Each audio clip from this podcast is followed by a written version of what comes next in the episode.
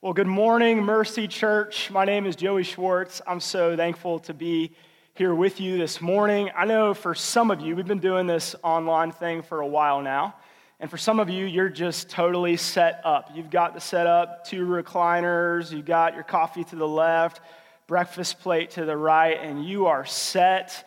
This morning is just kind of a morning of comfort and peace, and we're just bringing God's word to you. You don't even have to move. But for others of you, you've had this experience of toddlers running around the room for the last month, and somehow, some way, they have not figured out how to sit crisscross applesauce, just staring at the screen, taking in God's word, and saying amen alongside you. They're just screaming around.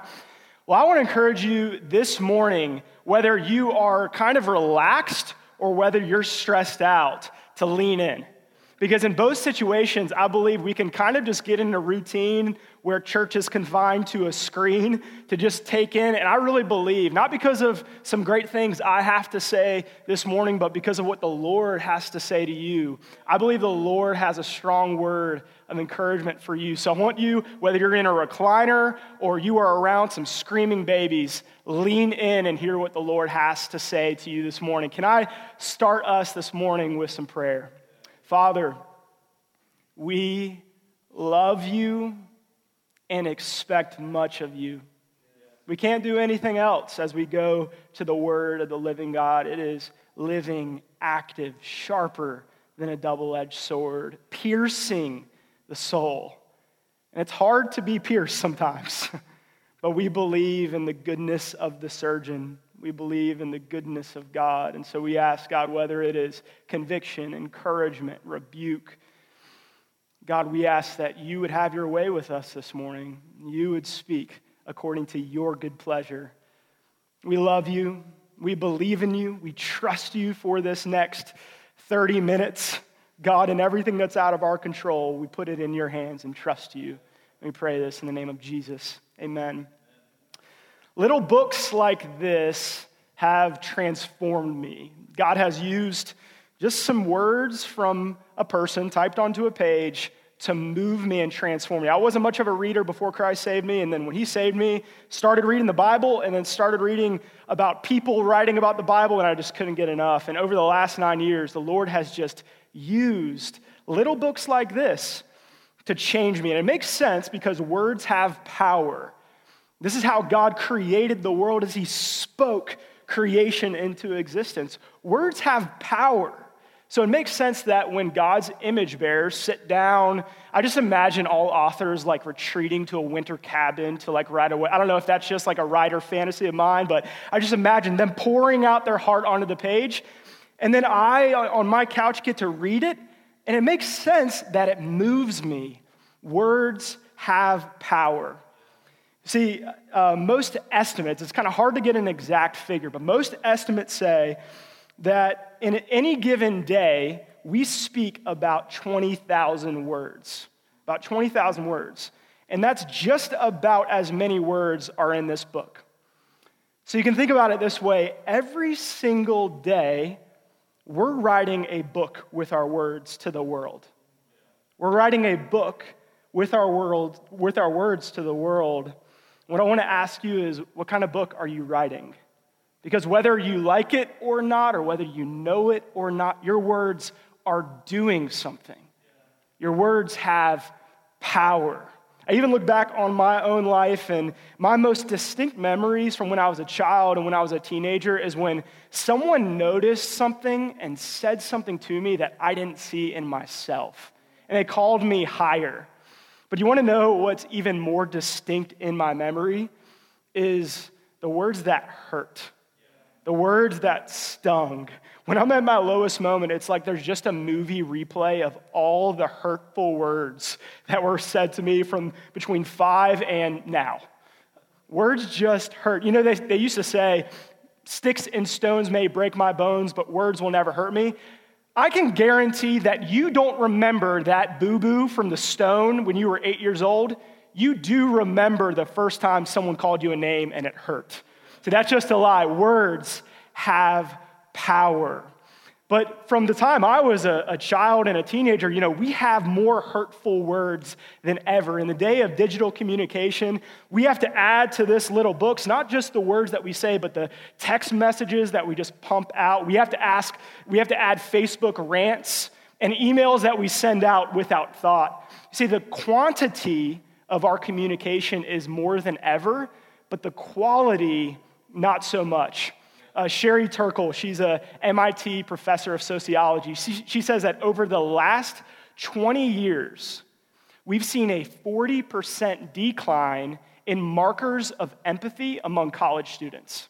So just in twenty years, forty percent decline among empathy in college students. And they say soci- sociologists attribute this directly to digital communication. Now, at least in my opinion, I think they're just studying the college students. This digital communication is affecting us all. It's affecting us all because we are writing words on our phone, on the computer, sending them out, and we don't see people, and there's a disconnect, and we're sending out words, and so much of our book is hurtful. It's hurtful. We are not bringing empathy. We're not believing that our words not only can rebuke, but also can give grace. So I want to ask you, what are your words doing? You know, I, I feel like in this culture, we're so rushed that a lot of times we're not even thinking about what our words are doing. We're like a, a college student who just has to crank out an essay the night before it's due, and he just cranks out words. We're so rushed in our busy schedule that we just have quick conversations, send quick messages, and we're not thinking about it. So I want you to think about it. If your book was read aloud, how would you feel about that? See, there's a kind of frightening verse that comes out of Matthew fourteen, verses thirty-four through thirty-six. Jesus says, "For out of the abundance of the heart, the mouth speak, speaks. The good person out of his good treasure brings forth good. The evil person out of his evil treasure brings forth evil." And he says, "I tell you that on the day of judgment, every single person will give account for every careless word that they spoke." So if you're a little bit discouraged to start out this sermon, I want to encourage you, okay? Proverbs eighteen twenty-one says that death and life, death and life are in the power of the tongue. So maybe you've been feeling, even in this introduction, man, I've given a lot of death through my words. But what we're gonna see in Colossians four this morning is that you have the opportunity, if you have the Spirit of God, that you can bring life to people, more life than you could ever imagine, to your family, to your church, to your life. Your life can change if you grasp the power of your words. But before we get there, before you can speak grace to people, you have to savor grace from God. You have to experience the grace that comes from God. And that's our main point today. I'm going to give it right to you. It's really simple. God moves when you savor grace in prayer and speak grace to people. God moves when you savor grace in prayer and speak grace to people. So I'm going to start in Colossians chapter four, verse two. If you have your Bible, go ahead and turn there with me. Colossians four, verse two. Continue steadfastly in prayer, being watchful in it with thanksgiving. Real quick, a little bit of context. So in Colossians one, Paul is speaking to the Colossians, and he tells them that the gospel has gone all over the ancient world. It met them with power, but it also moved to all the surrounding regions. But in Colossians two, starting there, and in Colossians three, he starts to correct them about a heresy that was spreading in the church. Some false teachers were promoting a, a kind of religion that used bodily asceticism and strict ri- religious ritual to rise up to Christ. And Paul was saying, no, no, no, you've been raised with Christ through his resurrection by his grace. Don't pay attention to the false teachers. But before Paul closes his letter, he wants to make sure that they're not going to, out of a fear for false doctrine, hide in a bubble. He says, no, no, no, the word has to keep going. The gospel has to keep traveling. So right here, he's starting to talk to them about how to keep moving things along. And what he says is continue steadfastly in prayer. Be steadfast in prayer. This is the same word that's used in Acts two when it says that the early church devoted themselves to the apostles' teaching, to the breaking bread, to the fellowship, and to the prayers.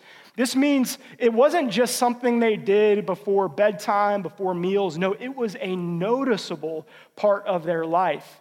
If you were to follow them throughout their day, you would say that person is a person of prayer. Honestly, if you're reading this, we're going to get here to kind of give us some steps on prayer, but some of you may be reading this and you're like, I don't even know how to continue steadfastly in prayer because I haven't even started praying. We're going to get there in a little bit. I want to give you some steps to start praying, but here he's saying, keep going, make prayer a regular discipline in your life. But notice what he says about how we ought to pray. Be watchful in it with thanksgiving. Be watchful in it with thanksgiving. He's saying, as you're praying, if you're going to pray to the living God, you better believe that he's going to move. You better be on the lookout. If you're calling out to the God who can do all things, be on the lookout for the ways he's actually going to answer. So many of us pray so vaguely, we don't even give God the chance to answer our prayer. If we're just asking God, be with us, go with us, how do we know if the living God moves? But if we actually bank something on God's power to move, then we can look out and see, yes, he did it, and I'm going to give him praise for it. See, in Luke seventeen, it's a story of Jesus with the ten lepers. So ten lepers come to Jesus, and they all ask him for healing. They all are desperate for healing. And Jesus says, go to the priest and uh, follow his instructions, and you'll be healed. And on the way, all ten lepers are healed. But here's what happens. Only one returns to Jesus to give him thanks. The other just, the other just went on. You see, in that moment, all of the ten lepers, they wanted Jesus' power, but only one wanted Jesus' presence. See, all of them wanted Jesus' relief, but only one wanted relationship.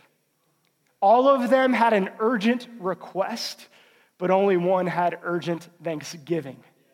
See, if you pray to Jesus only to get something from him, you're going to be frustrated when he doesn't give it to you. And when he does, you're going to be forgetful.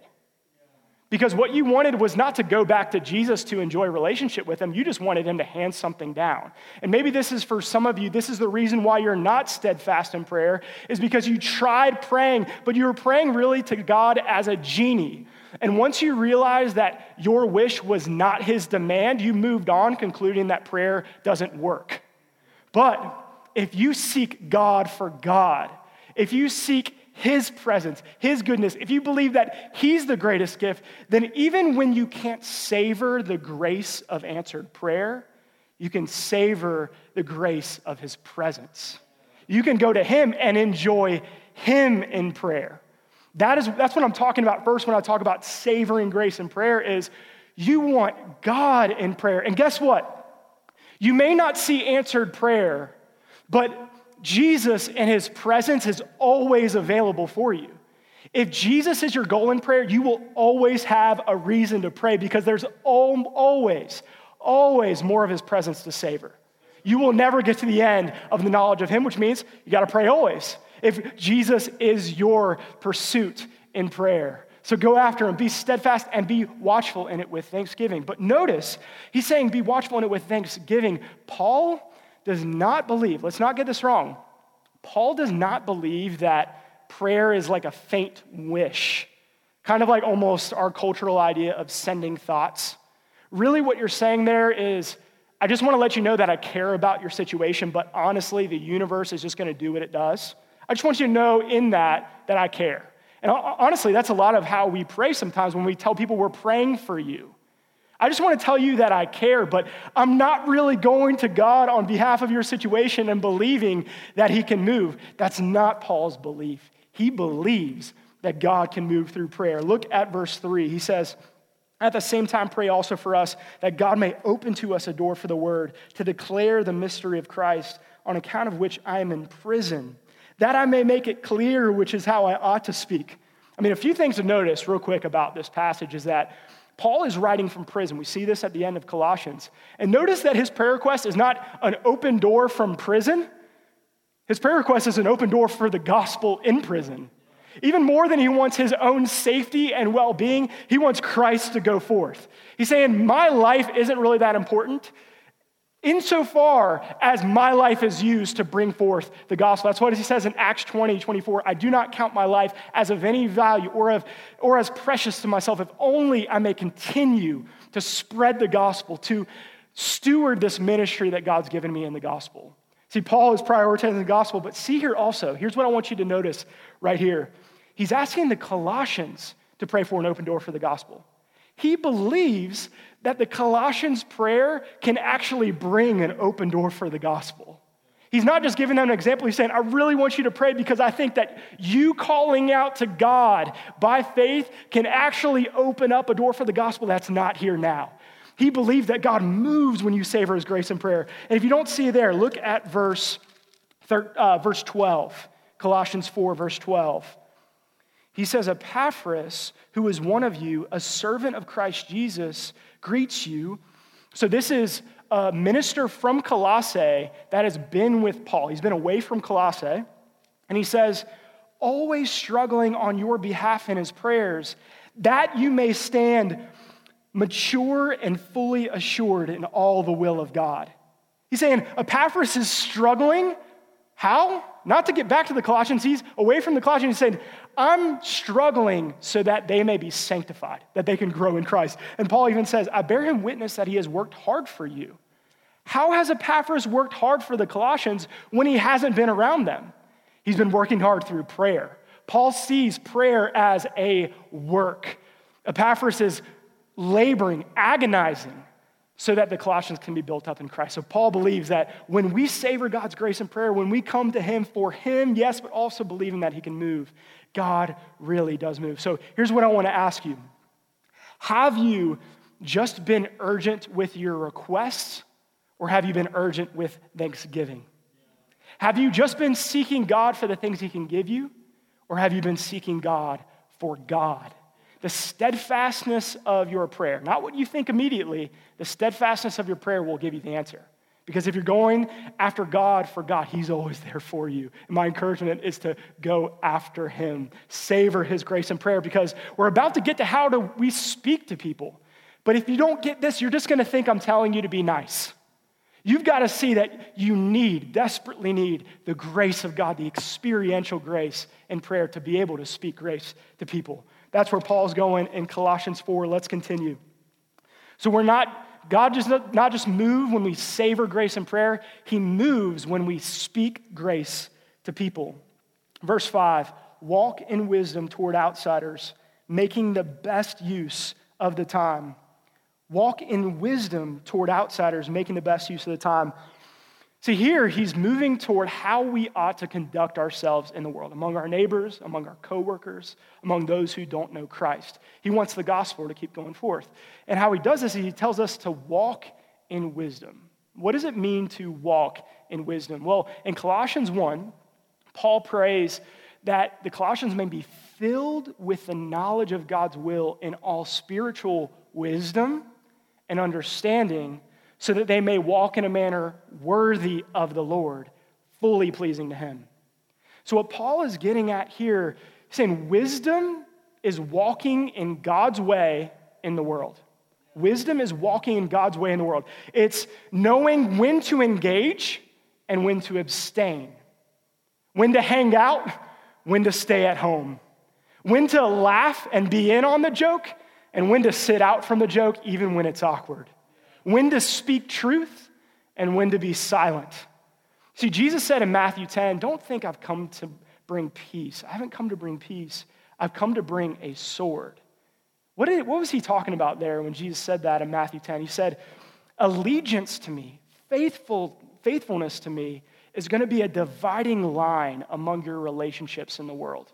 It's going to cut through your allegiance so that at times, you're going to have uncomfortable division because you can't join the world in everything they're doing. So what I need to encourage you that with this, brother, sister, this morning. If you are always nodding your head at the world, if you're always clapping your hands, if you're always in on the joke, if you can't be distinguished by walking in God's way in the world, then it's likely you're not walking in wisdom, you're walking in worldliness.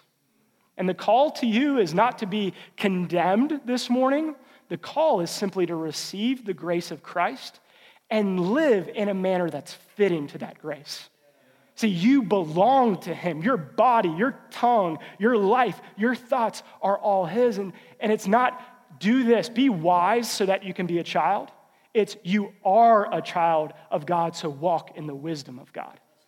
Walk in his grace. That's what wisdom is. Now, if we are wise, then we'll make the best use of the time. What Paul is getting at, and we're going to get to this a little bit, he's talking about be wise so that your mind and heart can be attentive of when to speak.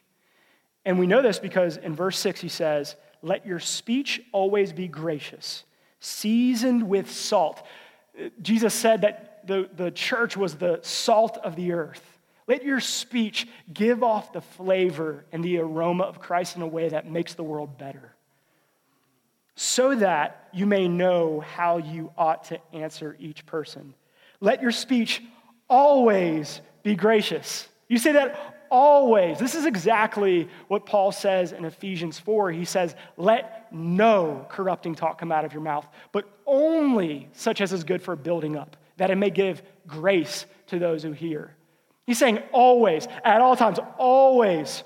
When you're when you wake up and you're groggy in the kitchen and you're talking to your kids and your spouse, always be gracious.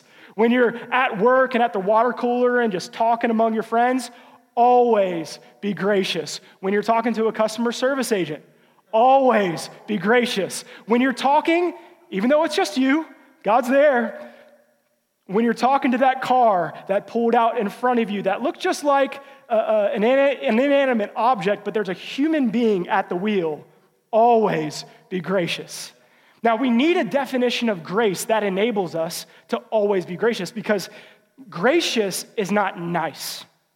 There's an aspect of Christian speech where we have to step in and say things that are uncomfortable or hard to say. So gracious speech, gracious speech, gracious speech is pointing out grace in others or pointing to grace in Christ. Pointing out grace in others or pointing to grace in Christ. So whenever you can see grace in your brother or sister, or even see aspects of the image of God in outsiders or non-believers, it's pointing it out, saying, I see that in you. I see the grace of God in you. I see you made in the image of God, even if you don't believe in God, I see it. And even when you don't have anything to point out, you point to.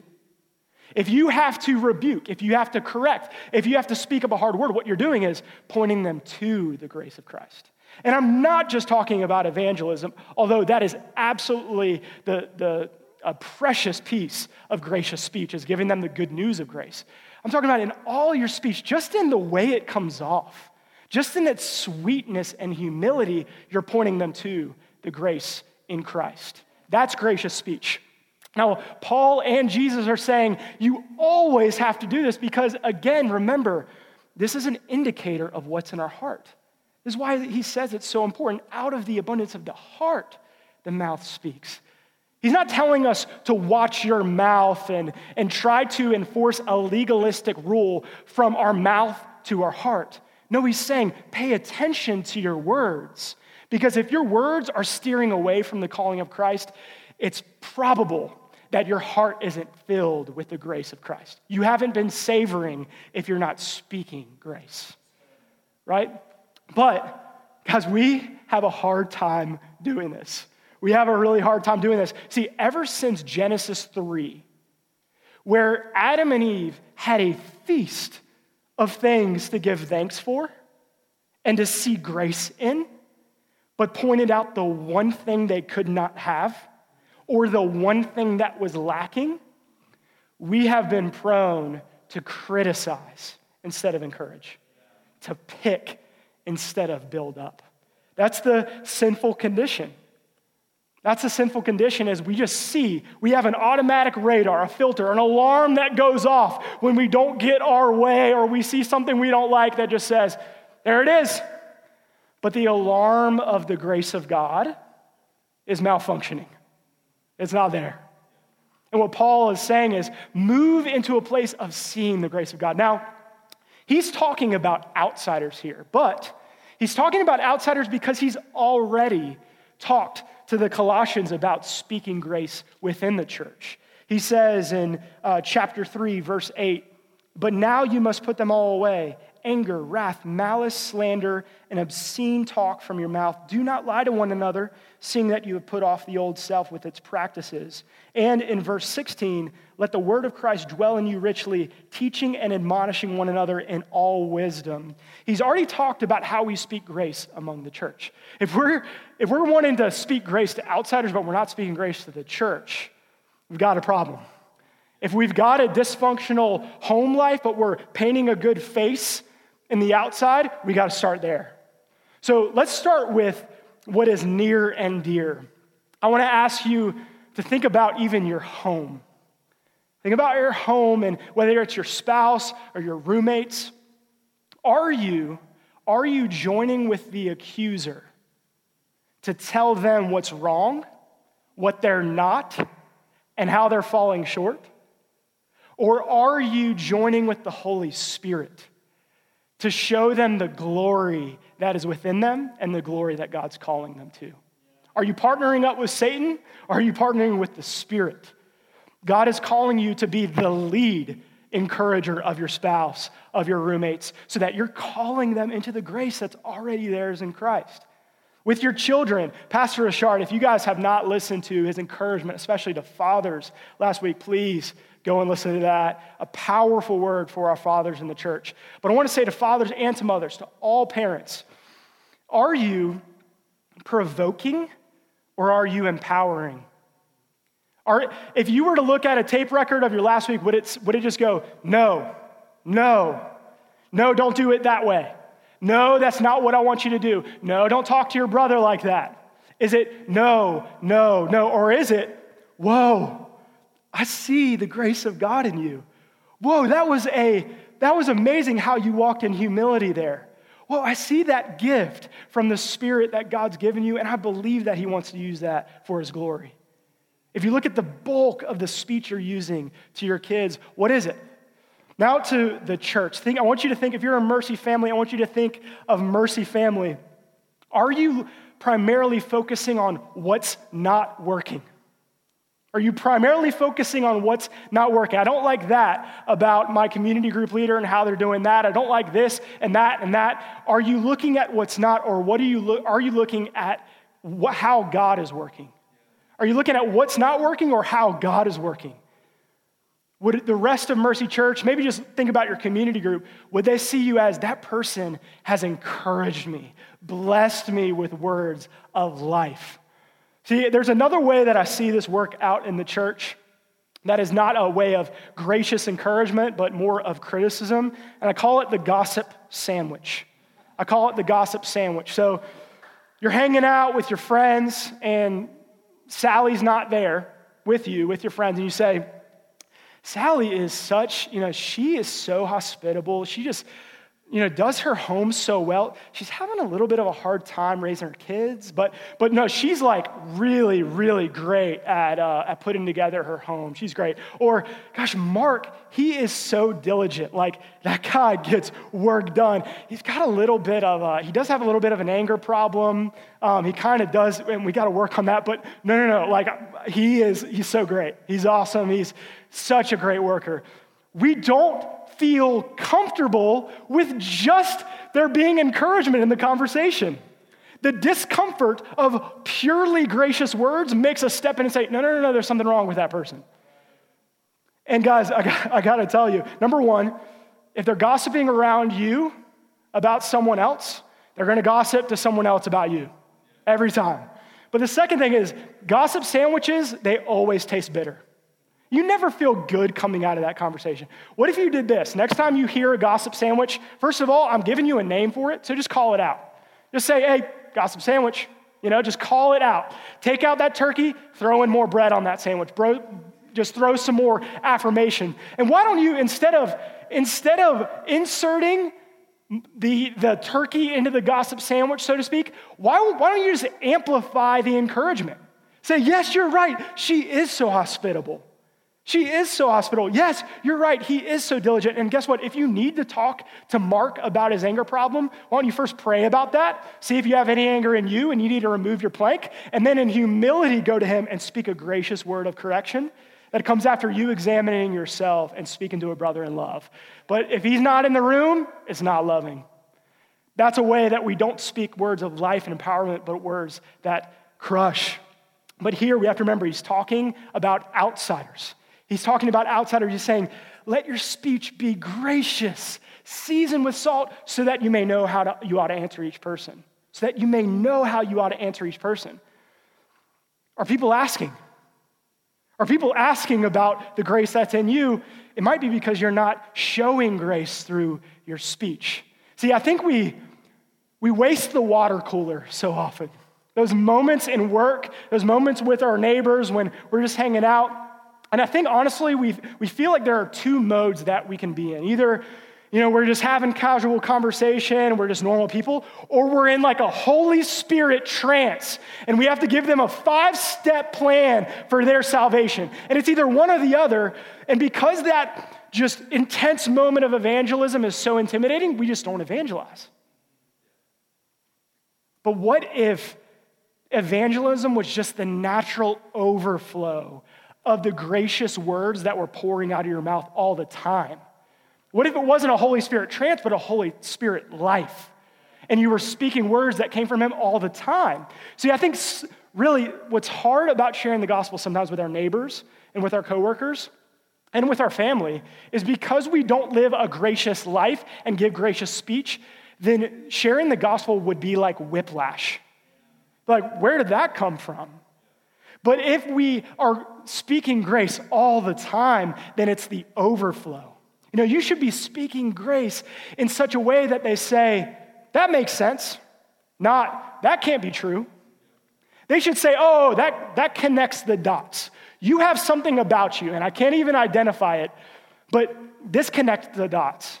See, what if you, instead of just having casual conversation about the weekend with your neighbors and coworkers, I'm not even telling you to bust in and give them a five-step plan to salvation, although if the Lord tells you to do it, do it. But all I'm saying is, all I'm saying is, why don't you just ask them about their dreams? Why don't you ask them about their family? Ask them about some of their best experiences, worst experiences. Ask them such questions that show that you have a gracious curiosity about their life, and odds are they're gonna bring up something that enables you to step in and say, hey, could I actually pray about that? And by then, it won't be whiplash. Say, yeah, that's probably the kind of person who would pray. And they'll welcome you in. See, I know some of you are discouraged among your family, coworkers, neighbors. My challenge to you, maybe make it a seven-day experiment, is just pour out encouragement. Pour out gracious speech. If you can't find in them the grace of Christ, if they're not a believer, just sit, find in them the image of God. Where do they reflect the image of God, and how can you tell them about it? Do that for seven days. Just pour it out and see their kind of heads turn. What's going on with you, John? What's going on with you, Sally? And then you will know how to answer. You see, they'll start asking, and then you'll know how to answer. Savor, savor grace in prayer and speak grace to people. See, if you're in a place this morning where you're saying, honestly, I don't have either of these. I don't really pray and I don't really talk about God. I gotta just encourage you. You know, put it, put it this way. Imagine that you had a friend who you claimed as a friend, but you never talked to that friend and you never talked about that friend. And if you're having a hard time imagining such a friendship, it's because such friendship does not exist. Friendship requires connection. It requires time. It requires proximity. It requires pouring out your heart, and you're gonna talk to that person, you're gonna talk about them. So if neither of these things are present in your life, I'm not condemning you. Jesus Christ didn't come to condemn, he came to save. We're already separated from him. What he's inviting you into is hear a word of grace over your life. He looks at you, and instead of looking at your sin, saying condemned, he went on the cross and bore all of it and said, it is finished. Instead of looking at you and giving you and speaking a sentence of death, he spoke over you. If you'll believe in him, he speaks over you an adoption, son and daughter. He welcomes you in. He has a good word if you'll believe in him and what he's done through his death, covering all of your sin through his resurrection, bringing you from death and a deadly tongue to life and a tongue that gives life to all around you. Would you come to Christ and experience the friendship that you can't earn, but you can receive this morning? But for those of you who belong to Christ, I just want to encourage you, go back, go back again to this book every morning. Go back to this book and savor the grace of Christ that's yours. Receive his word that says, see what kind of love the Father has given to us, that we should be called children of God, and so we are. And once you receive that word of grace, you'll be able to speak a word into the world that gives life, that gives grace, that makes the kingdom look beautiful, just like the Savior who saved you. I want to give you, right before we're done here, I want to give you a few ways to close out this morning, because this is, it's so sweet to speak grace that I want to give you some action steps right now. I got three for you, okay? Number one, take a seven-day fast from criticism in your home. Take a seven-day fast from criticism in your home. Why do I not say, you know, spend seven days encouraging? Because if you will pull out all the criticism, and that impulse to jump to what's wrong about your spouse or wrong about your children, and I know with toddlers this could get, just really graciously speak them into discipline for just a week, for just a week. I know this could get scary, and you can you can adapt this. This isn't a law, this is just an invitation to try something out. Seven days, fast from criticism, and see how instead of noticing what's wrong, you'll start noticing what God's doing and wanting to speak it. The second action step is exactly what I challenged you to earlier. I want you to do a seven-day experiment in your work, even if it's over Zoom, even if it's over Slack or email or text messages. I want you to try pouring out encouragement, noticing grace around you, and see what happens. Make it an experiment. If you don't believe me, make it an experiment. Maybe you haven't been winning people over with your excellent work, but what if you combined excellent work with excellent, gracious speech? That'd win people over. I want you to see how people just kind of turn their heads and say, what's going on? That's the question that they're asking, and you know how to answer. And then the third, I actually want you to take action on this right now. So we're about to play music for a couple minutes, and I want you to do this right now. Don't say I'm going to do it later, because what's really going to happen, you're going to eat a sub, and then you're going to take a nap this afternoon. So just, just do it right now before you forget, all right? I want you, you're not around other people that you can encourage.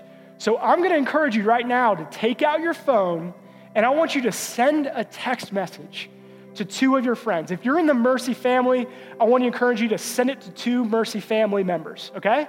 And I want you to either point out grace in them or point to the grace in Christ. Send a text. And the reason I want you to do this, I want you to taste how it's sweet, how it's good. That as you give grace to others, you'll remember the grace that's yours in Christ. Let me pray for us. God, thank you that you have been gracious to us. We cannot enter that grace or earn that grace through the words we say. We can't wash our own mouth with soap and clean our heart. We need you to clean us. We need you to fill us. But once you do, Jesus, whoever believes in you, out of his heart will flow rivers of living water. We believe that this morning. May Mercy Church overflow with rivers of life. We pray this in Jesus' name, amen.